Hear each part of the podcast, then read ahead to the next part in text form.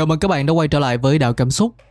Ở kỳ trước, Hà Thái Hậu và anh của Hà Thái Hậu là Hà Tiến nhờ trừ khử đi phe đối lập là Động Thái Hậu, nay đã lên nắm quyền thiên hạ trong tay. Nghe lời của viên thiệu, Hà Tiến muốn trừ khử luôn bọn hoàng quan để diệt luôn mầm móng gây tai họa. Lúc nghe kế sách của Hà Tiến, Tào Tháo mới nói với ông rằng chuyện của bọn hoàng quan thì đời nào cũng có, cho nên các vua chúa các đời không bao giờ trao quyền cho bọn chúng không tin tưởng bọn chúng. Sai lầm ở chỗ là để cho chúng hoành hành như hiện nay.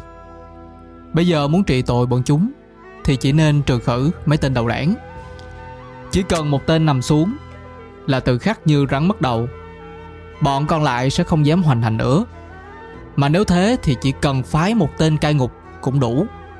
Hai tất gì giết gà mà dùng dao mổ trâu. Như việc ngài muốn triệu quân bên ngoài vào. Nếu muốn hạ hết cả bọn hoàng quan thì chuyện lại khác. Lúc đó sẽ đánh động nhiều người. Làm sao mà giấu nổi? Thế là đánh rắn động cỏ. Chắc chắn sẽ làm hỏng việc.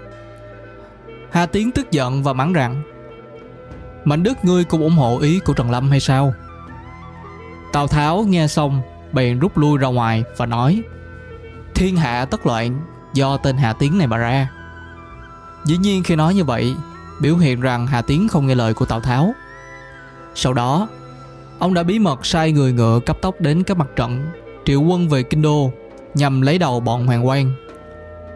Nói về Đổng Trác, trước kia vì đánh giặc khăn vàng bị thua trận. Sau đó, triều đình đã tính trị tội, nhưng bởi có đúc lót cho 10 tên hoàng quan, cho nên được qua khỏi cơn hoàng nạn. Sau này Đổng Trác kết giao với các tay quyền quý ở trong triều đình, nên đã được thăng quan tiến chức.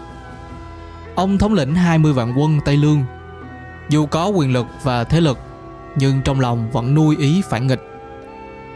Lúc bấy giờ đổng trác nghe tin được triệu vào kinh đô, trong lòng mừng hớn hở.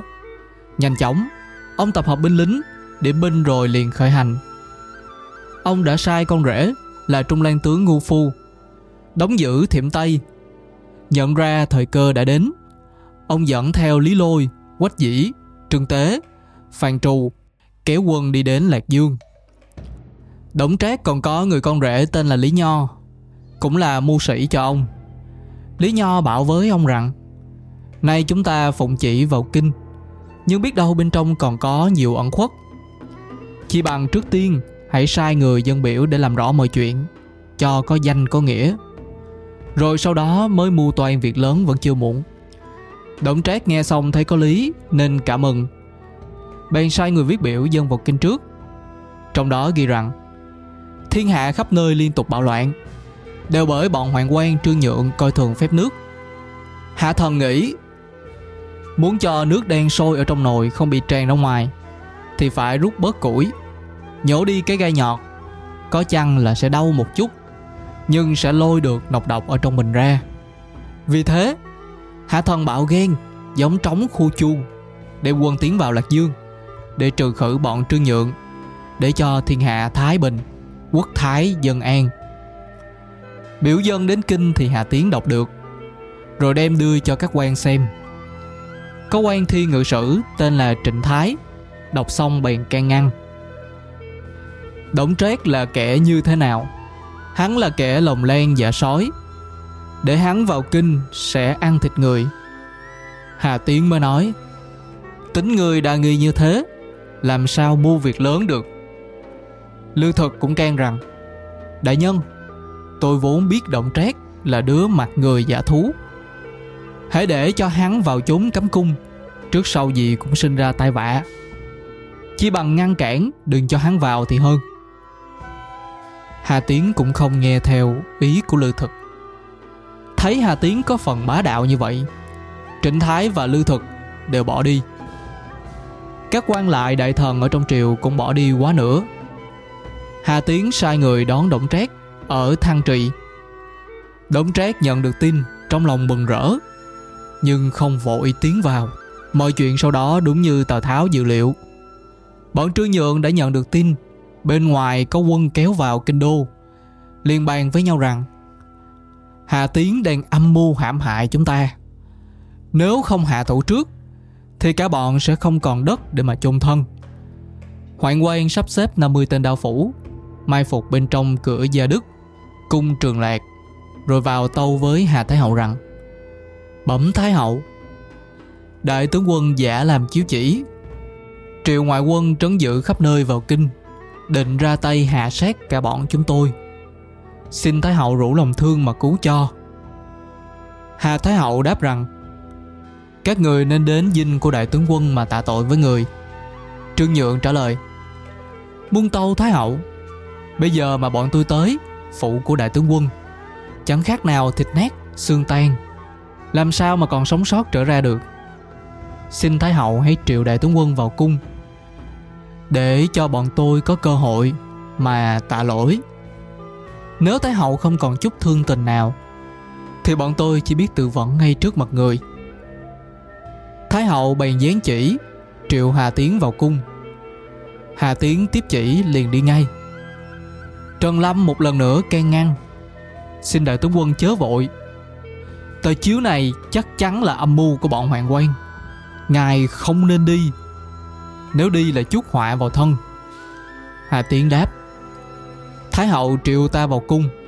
Làm gì mà lại chuốc họa vào thân? Viên thiệu lên tiếng, bây giờ mưu cơ đã lộ rồi. Tướng quân còn muốn vào cung hay sao? Tào tháo nói còn không thì ngài triệu 10 đứa hoàng quan ra đây, rồi hẳn vào. Hà tiến cười lên nói, đó là kiến thức của bọn trẻ con.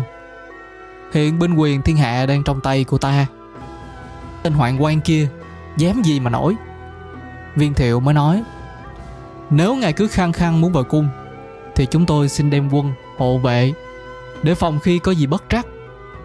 Viên thiệu và tào tháo mỗi người lấy năm trong quân giao cho em của viên thiệu là viên thuật.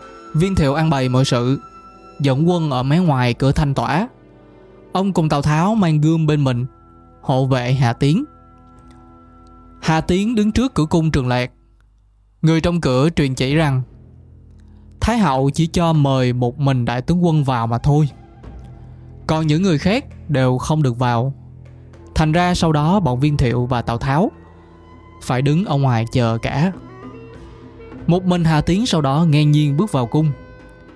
Vừa đi vào cửa, bọn trư nhượng xuất hiện và quát mắng rằng, đổng thái hậu có tội tình gì mà ngươi đánh thuốc độc hại chết người?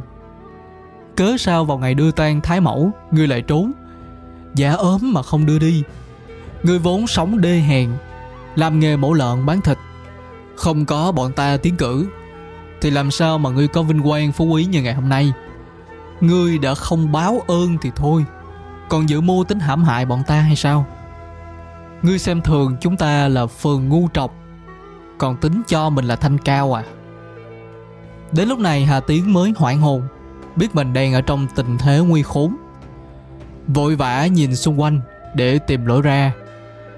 Nhưng những cánh cửa xung quanh đã bị đóng lại toàn bộ. Hà tiến biết mình không còn đường lui nữa. Cũng chẳng thể liều mạng mọi thứ đều trở nên tuyệt vọng. Bọn đao phủ đã mai phục sẵn từ trước, rồi ô ạt chạy ra, chém ông làm thành hai đoạn. Đời sau có câu thơ rằng, nhà hán thương ôi vận đã cùng, miêu gì hà tiến lại tam công.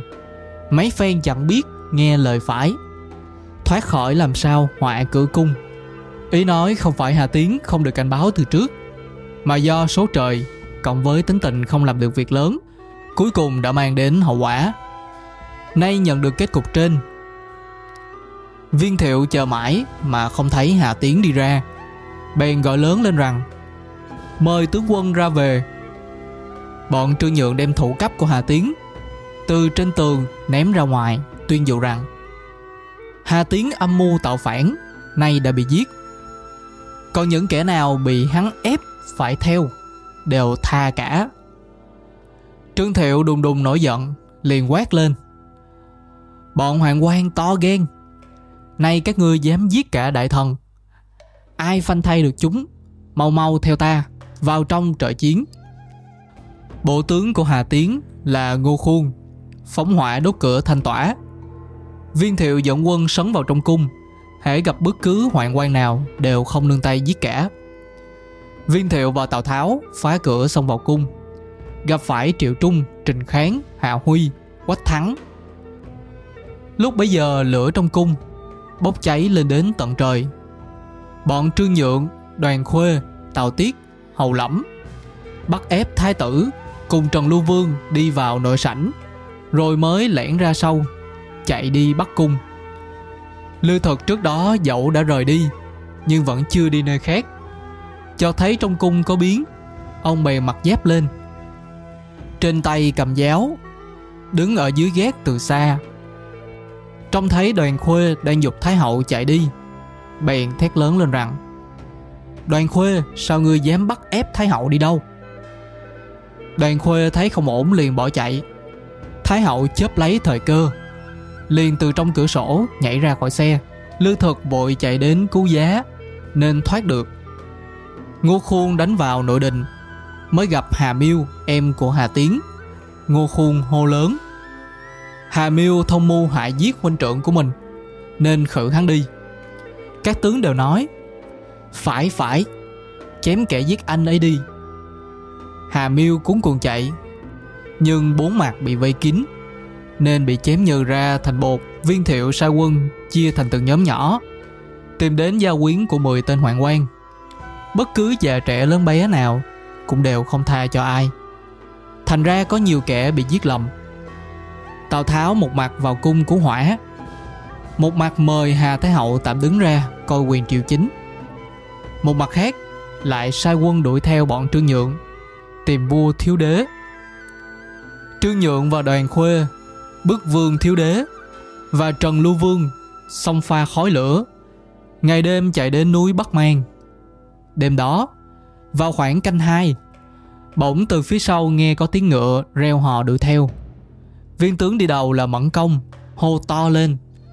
Nghịch tặc kia chớ chạy. Trương nhượng thấy lâm vào thế cùng, chẳng biết làm gì nữa, liền đâm đầu xuống sông tự vẫn câu chuyện về tam quốc diễn nghĩa còn dài. Những sự kiện chính của tam quốc vẫn chưa chính thức bắt đầu những hồi này chỉ mới là giới thiệu về nhân vật chính và bối cảnh mà thôi. Đừng quên nhấn đăng ký kênh để không bỏ lỡ số ra kế tiếp. Nếu bạn có hứng thú về những chủ đề khác, thì có thể ghé thăm các kênh khác của quần đảo podcast. Còn bây giờ thì mình xin cảm ơn và hẹn gặp lại vào podcast số ra kế tiếp.